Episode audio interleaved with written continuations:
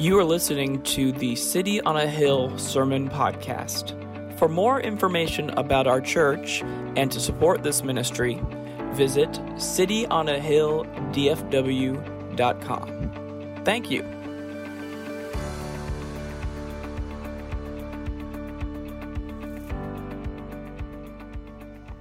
Good morning. This is the way. Now, I'm doing a spiritual aptitude test here. For those of you that thought that I was quoting something from John 14, 6, you're the spiritual crowd. Those of you that immediately thought of the Mandalorian, you need help. Our- This is my Mandalorian mask that my wife got me. I'm so proud of it. I just want to wear it all the time. You should. I just enjoy that so, so much. Wow, what a worship time. Really great. Thank you for being here. Uh, we are slowly making our way uh, week by week uh, as more and more people are feeling more comfortable to come, and we're doing our best to make everybody feel comfortable. We still have, for those of you that are out there in, uh, what do we call that? Uh, Virtual land. virtual land, um, we are still having a row in between that's empty, so no one's sitting directly behind you. Uh, we're wearing masks until uh, the singing is, is over with, and uh, we're doing our best to uh, make this a place where you can feel comfortable to come and feel safe to do so. So we look forward to seeing all of you back here again. Take your Bibles again and turn to Exodus chapter 3 and 4 is really our text for this five week series, or maybe wind up being a little bit more than five week series that we're doing on identity crisis. And our, our text is really centered around Moses. When, when God came to Moses in the third chapter of Exodus in the burning bush, and he said to Moses, Moses, I want you to go and I want you to tell Pharaoh to let my people go. The Hebrew people had been in Egyptian slavery for four centuries, and now it was time, by God's design, to lead them out and lead them into the promised land. And immediately, Moses began to debate with God about this calling. He began to argue with God about whether he was the right person to do this. And so immediately, Moses asked this question, this identity question Who am I? Now, that was the, really the wrong question. The right question would be, Who are you, God? And God knew that that needed to be answered. And so, in the beginning of chapter 3, God begins to reveal himself to Moses in such a way that Moses would understand who it was that was calling him and thus would enable Moses to be able to answer the call. He revealed himself in those three ways that we talked about that I am omnipotent, and so in that we can be secure. I am omniscient, he says, in that we can be safe because he knows. And I am omnipresent, he says to Moses, therefore I am capable of supplying you of everything that you need. Because Moses was going to need everything that God was in order to accomplish what God called him to do, because the task was way beyond Moses' capacity in his humanity. And it always is. When God calls us, when he taps us on the shoulder to do something, he always calls us to do something that is beyond ourselves, because that requires then that we trust him. But Moses asked this question, Who am I? Because you see, Moses was insecure. Doesn't that make some of you feel good? Mm.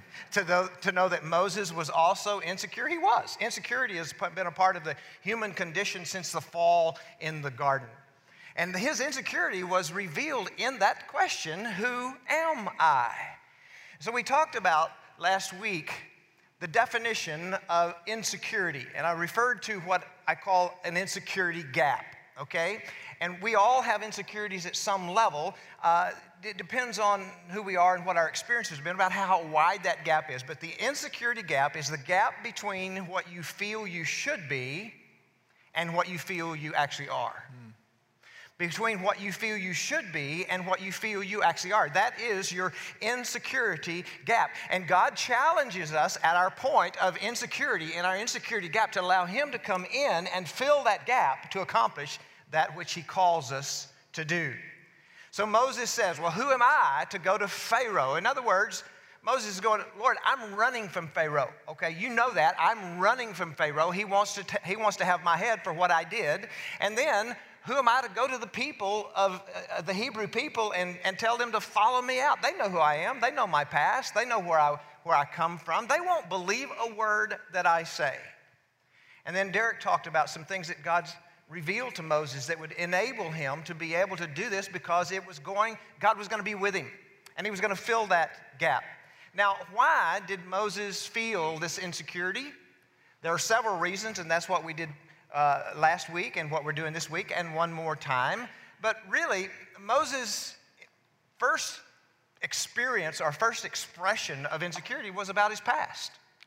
Everything about this thing that Moses is struggling with is my past disqualifies me from going to Pharaoh, and my past disqualifies me from going to the Hebrews and expecting that you, the God of Abraham, Isaac, and Jacob, actually appeared to me, of all people. They're going to go, No, Moses, we don't believe that. And so Moses had a past, and because of that past, Moses felt insecure. So we spent some time talking about how to deal with your past, and we gave you three things. First of all, we are to confess our past, okay?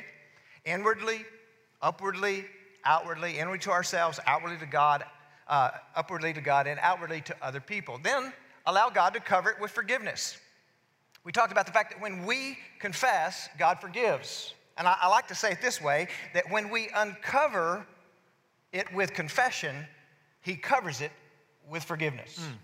When we uncover our sin with confession, He covers it with forgiveness. So we confess it, we cover it forgiveness, and then we allow God to change it.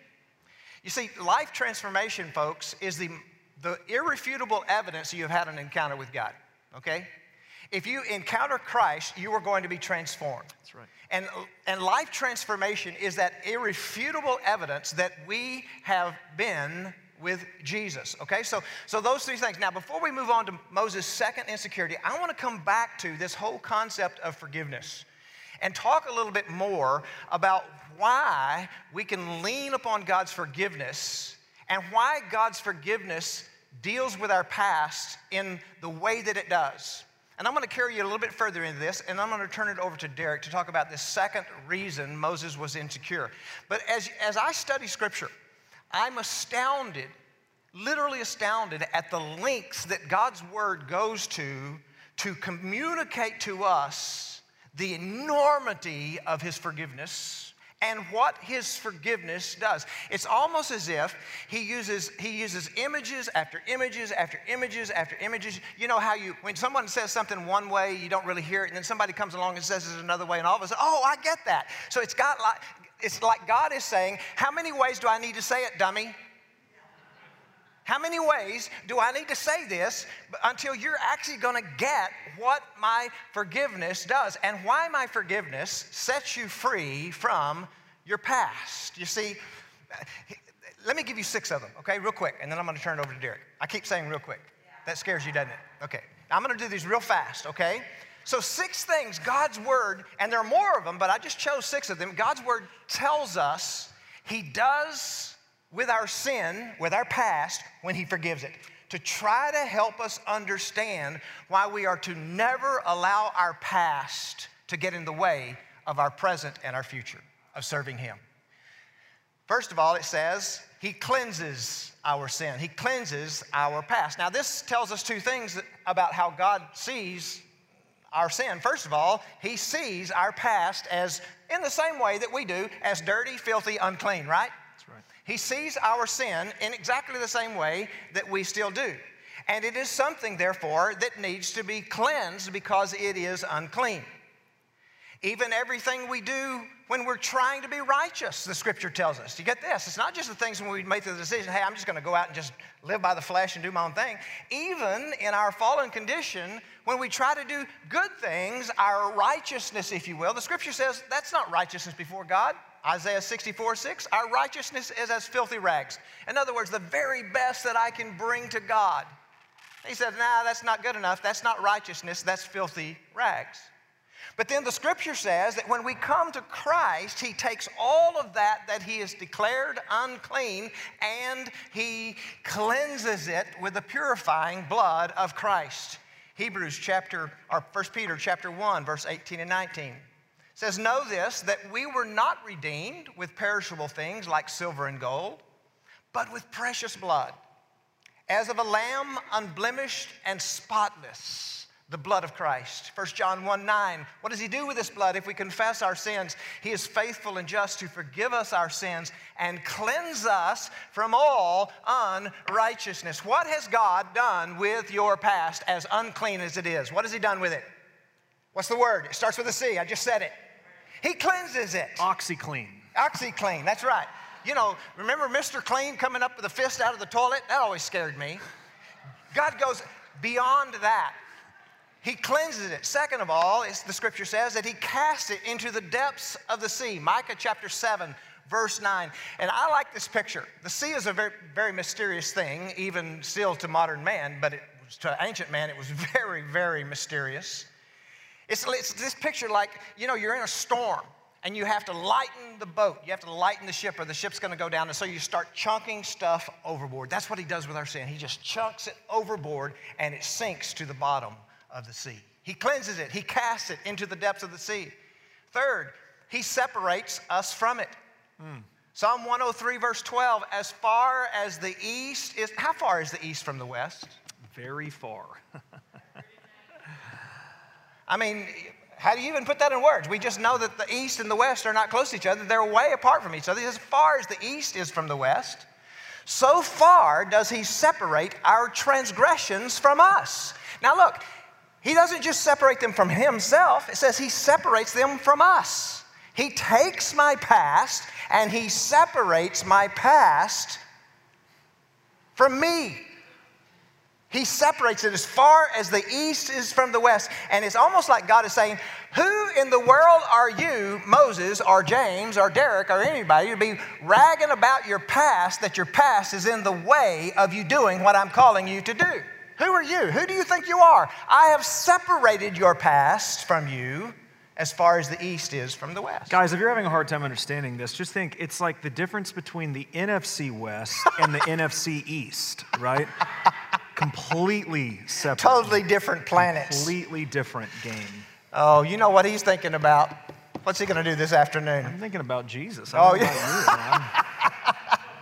the fourth thing that he does is that he carries it away.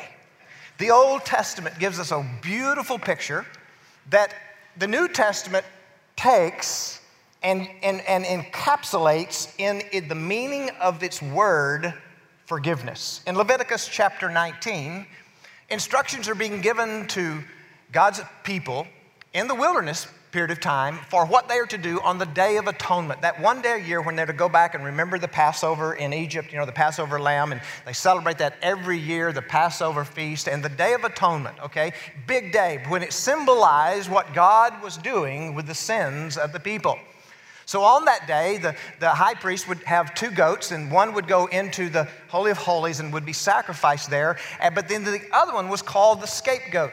And the high priest would go outside of the camp would lay his hands upon the head of that goat, thus symbolically transferring the sins of the people onto that goat, and then would release that goat into the wilderness and it would go away. Do you see that picture? What God is saying is, now I have, I have, I have, I've sent your sin away. I have carried your sin away. And now, when we come to the New Testament, the word in the Greek text, the language in which the New Testament was originally written, takes that imagery of Leviticus 19 and in Greek calls it aphiemi, which is the Greek word literally to send away to forgive. It's the Greek word that when you look in your New Testament and it says that, that, that the, uh, the verb is translated to forgive, that's aphiemi, which literally in the Greek means to send away. It's working off of that imagery of Leviticus chapter 19 of what God has done when He forgives. He takes our sin and He sends it away. How many more images do we need? He cleanses it, He casts it into the depths of the sea, He separates it as far as the east as the west. He sends it away into the wilderness. How about fifth one? It says he cancels the debt of our sin. Colossians chapter 2, verse 13 through 14. He says, When you were dead in your trespasses, he made you alive together with him. Mm. Having forgiven us all of our transgressions, having aphiemi, having sent away all of our transgressions having canceled out, here's a new image, having canceled out the certificate of debt. And he has taken it out of the way, having nailed it to the cross. Now, this text is so rich with imagery because what the scripture tells us that our sin does is it creates a debt that we owe to God. It creates an IOU to God. We owe Him for our sin. Now, that IOU in Colossians chapter 2 is referred to as a certificate of debt. Okay? You know what a certificate is? It says you owe this. The Greek word here, certificate of debt, is kairographos, which is from the two words, one hand and the other to write. It literally meant to write with the hand. Okay? So he has, he has, he has canceled that thing that we have written with the hand. Now, we wouldn't understand that, so the translators translated it as a certificate of debt because that's what it was. Because in the ancient day, if you owed someone a debt, you wrote it out in your own handwriting, and then you gave it to the person to hold to prove that you owed that debt. So if you owed George two goats, you would write it out, kairographos. I write in my own hand, I owe George two goats. Now, when George wanted to get his two goats, you couldn't say, Well, I don't owe you two goats. He said, Yes, you do. I have it written in your own hand. So you couldn't squirm out of it. Are you getting this? Isn't that a great picture? To write with the hand. That's what we have done with our sin. We have written with our, our hand a debt to God. This IOU, if you will. Now, here's the problem we are bankrupt. In other words, we don't, we don't have George's goats anymore. We don't have two goats to pay George back. We don't have anything in our spiritual bank account to pay God for this kairographos with our own hand, and but God wants his payment. And so, well, I don't have anything to pay. So this text tells us that on the cross, Jesus paid the debt that I had written out to God with my own hand and that I could not pay. So then he paid the debt, and when we come to Christ in faith, Look at what the verse says. He takes that kairographos, he takes that certificate of debt, and he nails it to the cross and says, It is canceled. Isn't that great imagery? How many ways do we need to hear this of what God has done with our sin? I think at least six ways. Okay, one more then. Okay. Then it says, one more, and then I will give it to him. I've only been 17 minutes. I'm doing great. You're doing awesome. He condemns it. He condemns it. Now, this is really interesting. Romans 8 1 says that there is therefore now no condemnation for those that are in Christ. In other words, I can't be condemned if I'm in Christ, okay? Now, what does sin do? Sin condemns us, doesn't it? That's right. But now there is no condemnation for those that are where? In Christ. Why? Because God took the certificate of debt written out in our own hands and He nailed it to the cross.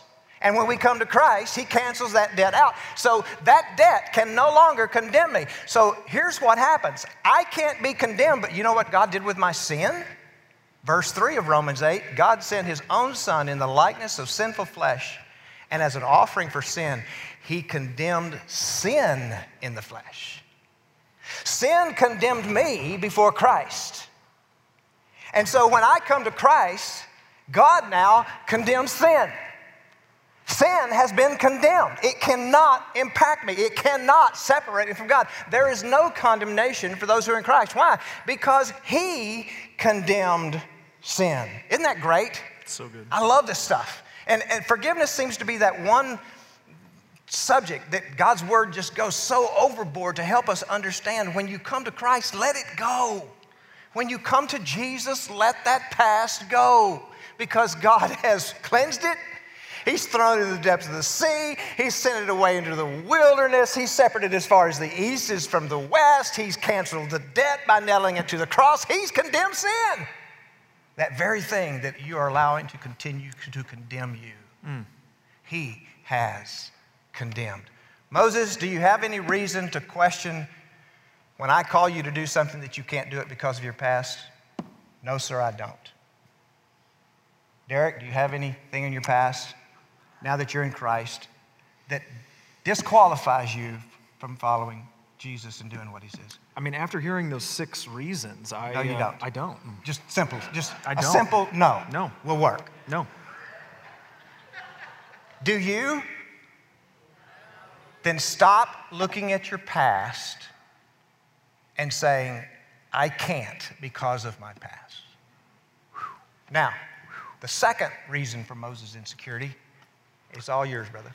Yeah, is uh, he moves from his past to his perceived potential. Uh, God, remember, calls him, and he's not convinced he's the right guy. First of all, because of his past, but second, because of what he says in, in verse 10 of chapter 4. It says, Moses said to the Lord, Oh, my Lord, I am not eloquent, either in the past or since you have spoken to your servant, but I am slow of speech and of tongue. Now, let's just get right to the bottom of this. This is not how any of us talk, right? oh, my Lord, I'm not eloquent in. No one does that. Well, that's, that's Thai church talk. It's Thai church. Uh, he has a, which is, by the way, suit in Thai church. The other day, someone was like, did he mean like Thailand? Not, not Thai Not church. H A I, but T I E. Right, right. Okay. Just to clarify. you. Clarify. Just to clarify. I like um, Thai food. I do too. Yeah. I- it made me hungry when they said it. I don't actually. know if I'd understand anything in Thai church, though. Would understand nothing. Yeah, I almost understand nothing in suit and tie church, to be honest. It's not much different. So, so Moses has apparently a speech impediment of some kind. There's something preventing him from being able to speak well, and that reality prevents him from believing he's the right guy to do what God is asking him to do. In other words, what he's saying is, Lord, you've heard me talk. You've heard me speak. I'm not the guy you want delivering a message. Now, just be honest with yourself for a moment. We can't really fault Moses for this, right? I mean, he has a speech impediment. There is a real problem with the way that he speaks. This isn't faulty human reasoning. If I am on a battlefield and I need someone to get up in a tower and be the lookout for enemies, I'm not choosing the guy with one eye, right? There's, there's a lot of things I'm choosing James for. There's a lot of things I can do, but That's, not, one of them. That's not No, one of that's them. not. Right. If you've ever seen me play basketball, bless you if you have. He's so cruel. I, I'm not the guy you want making the shot at the at the buzzer beater. You're absolutely right. I'm We not that guy. not. I'm just not that guy. At some point, we all have to realize that we have some limitations that are outside of our control. They're real limitations. They don't go away when you come to faith. You're not all of a sudden magically healed or removed from these limitations. You just have to recognize I simply can't do this. This is outside of what I am capable of. So Moses is not necessarily wrong. He's being asked by God to deliver this message, and he's bad at speaking. His problem is not his assessment of himself, it's his assessment of who is asking him to do this. God is asking him to do this. And within, within the Lord, there are no limitations. Remember, God is omnipotent, He's all powerful. Nothing thwarts His purposes. Even bad speech, even whatever His limitation might be, it will never get in the way or thwart God's ultimate plan and purpose. Nothing can stop what God is pushing into motion. Isn't it interesting that he told Moses to go do the very thing that Moses felt he was least qualified to do, which was give a speech? which is give a speech. And not only, Two give a, not only give a speech, but to the most powerful man in the world at the time. I mean, we got to remember this Pharaoh is seen as a god by his people. Pharaoh is immensely powerful. The nation, the, the, the kingdom of Egypt is immensely powerful. now, Charlton Heston didn't have a speech impediment, No, he did not. He did not. but Moses did. They got that wrong. The real They- guy They did. They got that wrong. So, but isn't it interesting? I want you to. I want to just point out a few things before we really get to the, the, the nuts and bolts here. Moses says in his response, "Lord, I can't do this." now, this is a contradiction, is it not? you cannot call God Lord and then say, "No, sorry," because then He's not Lord anymore. Right? He, he may be Lord over some parts of your life, but if you're saying no, then what you're saying is, in this area of my life, you're, you're not Lord. I am. And I say, no way. So, Lord, we, we got to understand this. Lord is not just a title, right? It's not a title that we call God, it's a position that God holds over our life. Just because you call him Lord means exactly nothing. right? What does Jesus say in Matthew chapter 7, 22 and 23? He says, On that day, many will say to me, Lord, Lord, did we not do all these great things? Did we not prophesy in your name and cast hmm. out demons in your name and do many mighty works in your name? Look at how much we've done for you, Lord. Hmm. And he says, I will declare to them, I never knew you. Depart from me, go away, you workers of lawlessness. You see, you can call him Lord all you want, it, it doesn't mean anything at all. If Jesus is Lord over your life, then his lordship covers all of your life, every aspect and decision of your life. Every, every time you are faced with a decision, do I do this or do I do that? If Jesus is Lord, then he is ultimately the one in charge of pushing you to one of those decisions. Everything you do. There is no Lord, I can't. Now, why does Moses think that he cannot do this? It comes from a game that we are all in intimately familiar with, a, a, game that we love to play. How many of you love games in here? How many love to play like board games, oh, or, games or video games or now. watch sport? We, we all like games of, of some kind, but there's one game that I would wager every one of us play almost every day, and we play it at a high level. And that's what we call the comparison game. the comparison game. You're like, oh crap, I do play that game. Um, here's what we do I evaluate whatever it is that I'm doing, whether it's speaking or some sport or whatever, whatever, fill in the blank. And then I compare how I do that thing to everyone else around me. So for Moses, he has evaluated how well he speaks. And if Moses were the only person on the planet, he would think, like, I speak normal right? There, there's nothing wrong with the way I speak. It's not until he gets into a crowd and he hears how efficient everyone else is at speaking that he realizes, I'm actually kind of deficient at this. You know, maybe Moses is remembering how Yul Brynner could give a speech. Yul the Pharaoh. Right, absolutely. Yeah. And that's Pharaoh. pretty powerful. He was very good at speaking. Voice. And I, you, I got to. Com- I, I got to do this. Not yeah. going to make it. Not no, make it. no chance. So what? Some of you are not old enough to remember the Yul Brynner part Yul of that. yeah. How many of you know what I'm talking about? Okay. Yeah, Yul okay. Brynner made a good Pharaoh. Yeah, all the young people are like, Yul who? Um, so here's what he finds out. He finds out that he's not good at speaking. And, and there are two outcomes to this comparison game that we ultimately end up with. It's either one or the other. Either you figure out that you are better than most people at whatever it is that you're doing, and you're filled with this sort of false sense of pride, like I'm something, or you figure out that you're actually worse than most people, and then you end up with insecurity. Ah. Am I tracking with any of you so far? Anyone feeling like I'm reading your diary? Okay, good. So, Moses, in, Moses' case, the second is true. He realizes, I'm not very good at talking. He develops an insecurity about it. So, God comes to him and says, Hey, I want you to go give a speech to Pharaoh. And he's like, Well, Lord, you picked the wrong thing um, because I've been playing this comparison game and I'm pretty bad at talking. I got a pass and I got a problem. I got a pass and I got a problem. So, it lowers what we call self esteem. Now, I want to just park here for a minute. What is self esteem? Or, or better, what is esteem? Just the word esteem. I'm glad you asked. There they go again, asking the right questions. They ask always the right questions. So, the, the, the dictionary definition of esteem is respect and admiration, typically for a person. Okay? So, self esteem then is respect and admiration for yourself. So you either have a high amount of self esteem, which means you have a great amount of self respect and admiration for what you are capable of do- doing, or you have a low self esteem, which means you have very little respect and ad- admiration for what you are capable of doing. Moses falls into the second category, the low self esteem category. Now, the problem here is that God desires neither of these things. He doesn't desire high self esteem. He doesn't desire low self esteem. God desires no self esteem.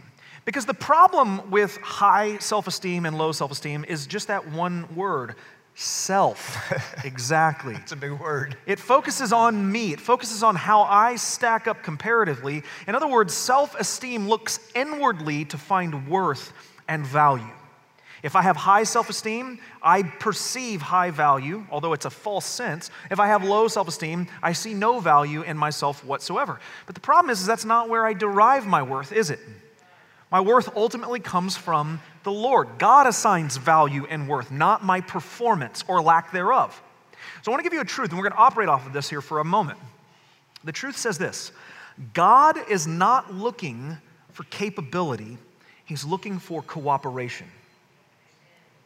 God is not looking for capability, He's looking for cooperation. He's not looking for capability because no matter, no matter how capable you are, your capability will never be as high as His.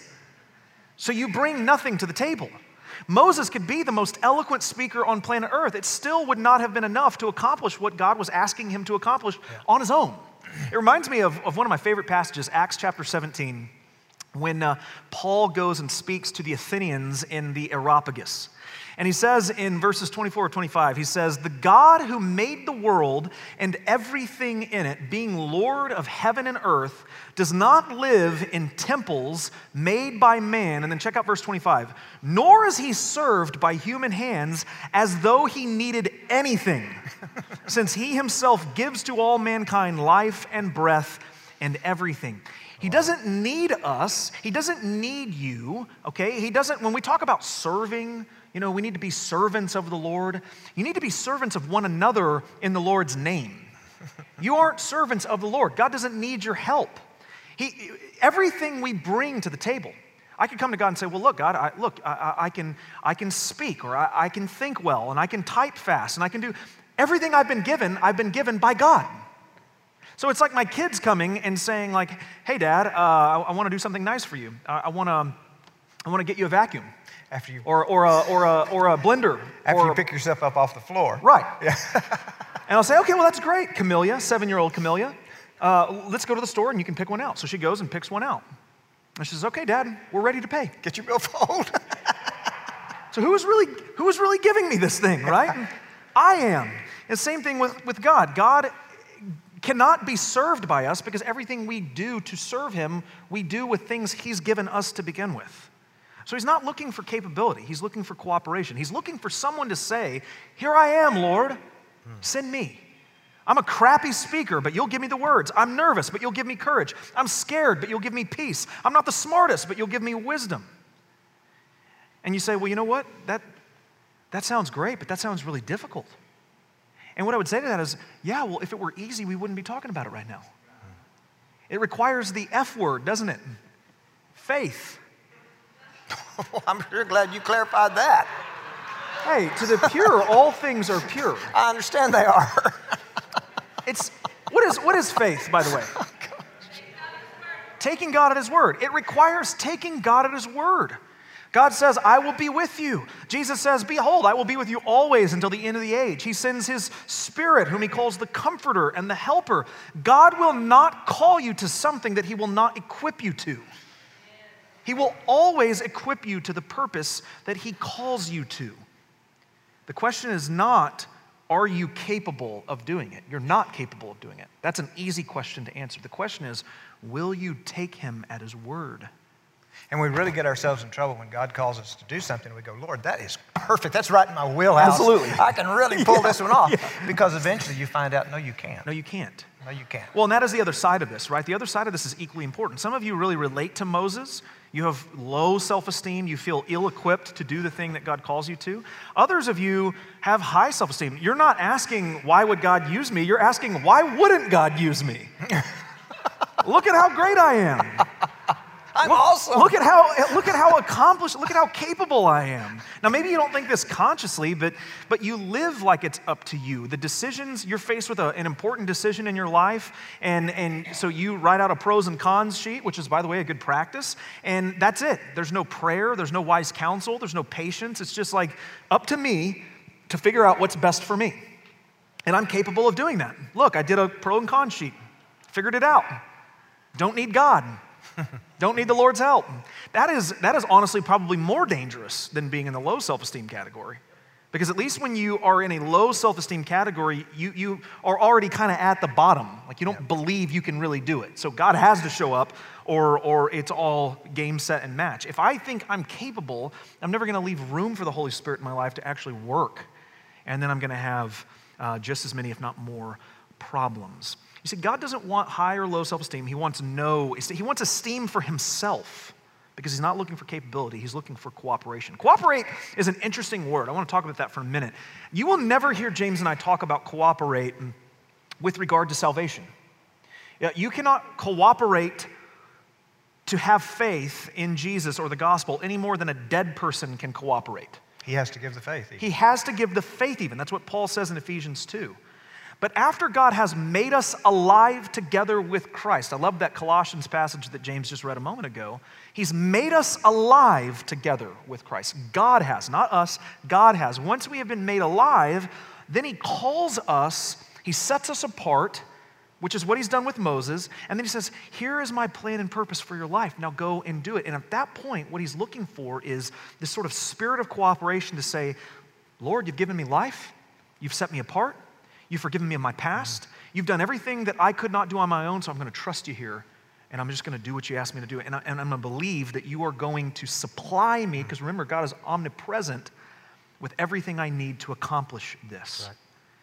So he tells Moses, Go to Pharaoh, tell him to let my people go, and I will be with you always. Now, listen, we have an advantage over Moses, uh, and I talked about this a couple weeks ago we have an advantage over Moses in really two very distinct ways. What has God given Moses in this story, in Exodus chapters 3 and 4, to accompany him to carry out the task that he has called him to? First, he's given him his presence. Remember, he said, I will go with you.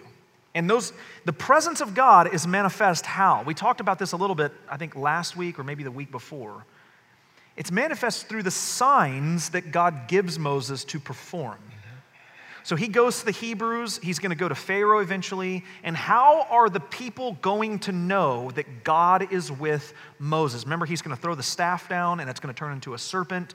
He's going to have the leprosy trick with his cloak. He's going to pour water out, and it's going to turn to blood. Eventually, we're going to see the, the, uh, the 10 plagues that fall on Egypt, certainly not within Moses' capability. The signs represent the manifestation of God's presence with Moses such that if you doubt what Moses is saying, you can't doubt what he's doing, right? God is clearly with him. But secondly, God has given him his people. Specifically, he's given him Aaron. And I think this is an important point that, that I want you to, to hold on to. After Moses decides to go, he's equipped with the power of God, he's equipped with all these wonderful signs, and he still has a speech impediment. that doesn't go away. God, I mean, God can turn a staff into a serpent. He can turn water into blood. You would think Moses would be like, hey, uh, can you work that magic on my mouth a little bit? And, Pharaoh wasn't all impressed with the speech, but he, he was impressed with the, the, the power. Absolutely. Yeah. And so God says, you know what? I'm going to send Aaron with you, and he's going to speak on your behalf. Hmm. You're going to just tell Aaron everything, and then Aaron will be your voice. He will be your mouthpiece, and I will give you the words. Isn't that great? So he has his presence and he has his people. But what advantage do we have over Moses? We, we do, because in both of those categories, we have a better version than what Moses has been given. You see, God has given us his presence as well, not with signs and wonders, but with the very indwelling power of the Holy Spirit. That when you come to faith in Christ, you are sealed with the promised Holy Spirit. That's what Paul says. That you are given the gifts of the Spirit. The Spirit manifests gifts in your life that you are to use for the building up of the body of Christ. You have the very presence of God within you, such that you have intimacy with the Father in a way that even Moses, the greatest prophet of the Old Testament, didn't have. God appeared to Moses in a burning bush, but we have much more than a burning bush. We have the indwelling power of his presence. But secondly, God has given us his people as well, and, and not just Aaron, but he's given us the church the community of faith, the, the full expression of the body of Christ. And again, the way these two things play together are so wonderful, so beautiful. That, that, God gives you, if you are born again in Christ, you have the indwelling spirit within you, you have been given a spiritual gift, at least one. It could be a, a significant gift that is meant to be world changing, a Billy Graham kind of gift. And it may just be a, a simple gift of, of something that you're meant to use to serve just the local body. And what I want you to understand is both of those are equally important because both of those are attached to your plan and purpose. And so when God calls you and He says, I want you to, whatever, I'm not the Holy Spirit, so I can't answer that question for you. But certainly, God has called many of you to something. You have that kind of gnawing inside of you, whether it's teaching, whether it's hospitality, whether it's prayer or, or imparting faith to people, encouragement, whatever the case may be. God is gnawing at you inwardly. That's the Holy Spirit saying, hey, You know what you're called to do. You know what you're supposed to be doing. You know it's there. Stop denying it. Stop silencing me. Stop trying to shut me up. You know that this is what you're supposed to be doing. And then that spirit, when you will walk in cooperation with God, will give you the giftedness that you need to do that. And what's awesome is when you do that, who are you impacting? The church. Paul says that the, body of Christ is like a human body. It has a bunch of different parts. And when all the parts are doing what they're supposed to be doing, the body works harmoniously. So if you're a thumb, stop trying to be an eye. If you're an ear, stop trying to be a foot, right? Do what you are meant to do. There is nothing more powerful and nothing more beautiful, honestly, than someone operating within their giftedness.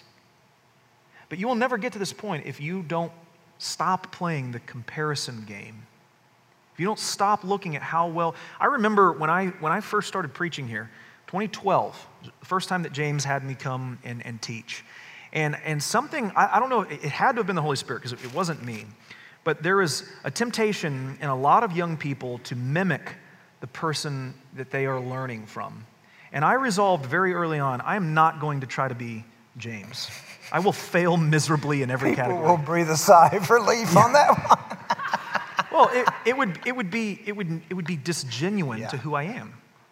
And, and, and so this is what happens though is a lot of young guys can come in the ministry and go like, well, I'm not as, I don't, I don't preach as well as he does, or I don't, I don't think about the scripture the way he does. And, and I just determined, you know, I'm going to be okay with that. I'm not James. I'm myself. I've got to figure this out on my own. Now, that's one area God has given me the grace to be able to separate that. I do this in every other category of my life, though, where I'm playing the comparison game just like you are. And you got to get away from that. You know, I've said this before, and every, I think every time I say it, most people don't believe it. But I am an introvert. Everything about me yep. is introverted. Yep. Yet God has forced me to spend my life on a stage. Uh, and so inadequate for that. If scholarship would be much more suited to my temperament. I love scholarship. I love the cloistered away, studying, thinking. I'm a thinker. Uh, my, my comfort zone is alone. That's where I thrive. I'm regenerated when I'm alone. I read. Uh, if, if I walk into a room full of people, my comfort zone is sitting in the corner on the back chair somewhere. That's where I'm comfortable. And that was really a dichotomy for me, knowing and watching and looking at Pastor. I go, man, those guys are, I mean, you got to be a people person. You got to be out there. You got to be shaking. You got to be pressing the flesh. And you know what God did? He gave me an Aaron. I'll not mention his name, but one of my good friends was one of those guys that could light up a room when he walked into it. He was also in seminary, and and, and headed for ministry, pastoral ministry. And, and he was just, he, he was gregarious and outgoing. And so without him even knowing it, I started watching him and just started mimic, mimicking him. Now, I'm not the same as he is by any means, but I did learn from him some things. The way to step out of my comfort zone into at least being more outgoing than I would have been. And that that forced me to trust God. Lord, how do I live in the spotlight when I hate it? Mm. I hate it. Yeah. I'd love to teach, but you can't teach outside of a spotlight. I love to I love to do those kinds of things of ministry, but really where I'm comfortable is reading a book mm-hmm. all alone. And and that has been one of those to me has been one of those most evident parts of God's call on my life to do what I have done is because it is so far out of my wheelhouse. It is so far out of my comfort zone. And I think that he often does, because when, he, when, we, when we operate in our own strengths, we tend to want to take the credit for it. That's right.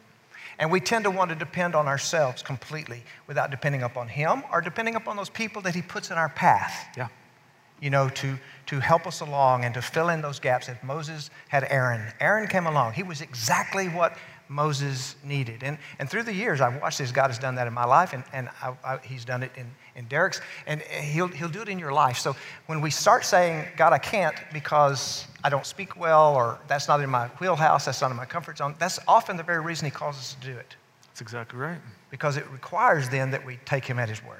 Our identity is so much bigger than just ourselves. You got to get that. It has nothing to do with your capability, it has nothing to do with your past.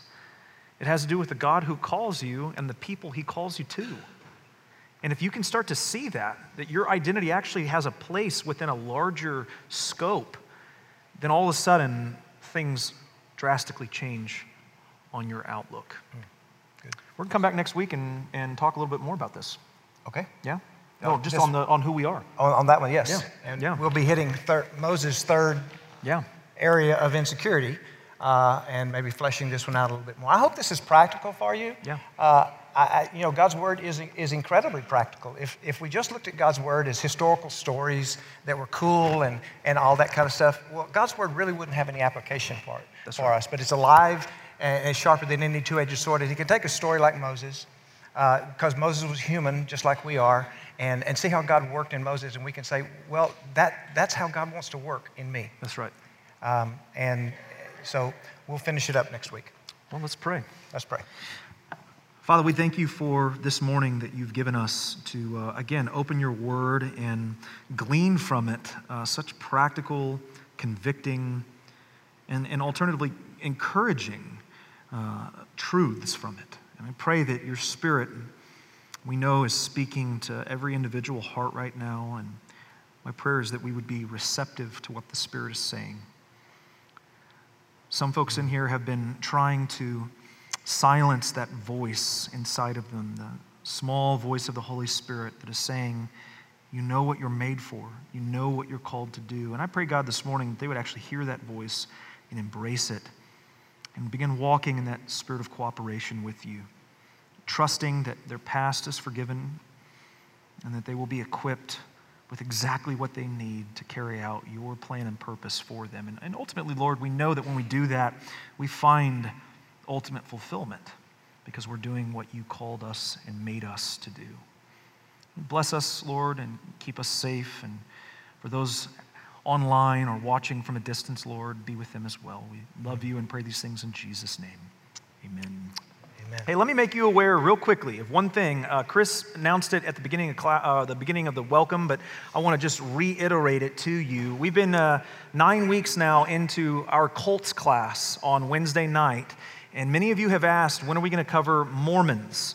And uh, the Latter day Saint movement. And we are going to be starting this Wednesday and next Wednesday, two weeks of history and then doctrine and a Q&A, except for it won't be me teaching. We are having uh, Dr. Travis Kerns, the uh, assistant professor of apologetics and world religions at Southwestern here. He's the guy that I learned from in the cult setting, and he is a Mormon scholar. He's not Mormon, but he's a scholar about Mormons. Uh, he lived in Salt Lake for six years uh, doing missions to Mormons and uh, has taught at Southern and is now at Southwestern. And he will absolutely blow your mind if you have ever, if you're one of those people that's like, well, I didn't think Mormons were that different than us. Come to this class because you will find out how drastically different it is and why it's so damaging. And what an unprecedented opportunity to get it from someone who is not only a scholar, he's been a practitioner He's an expert. of actually speaking Yeah. to Mormons. So that'll be a great thing. 645 Wednesday night. Hope to see you there. God bless you.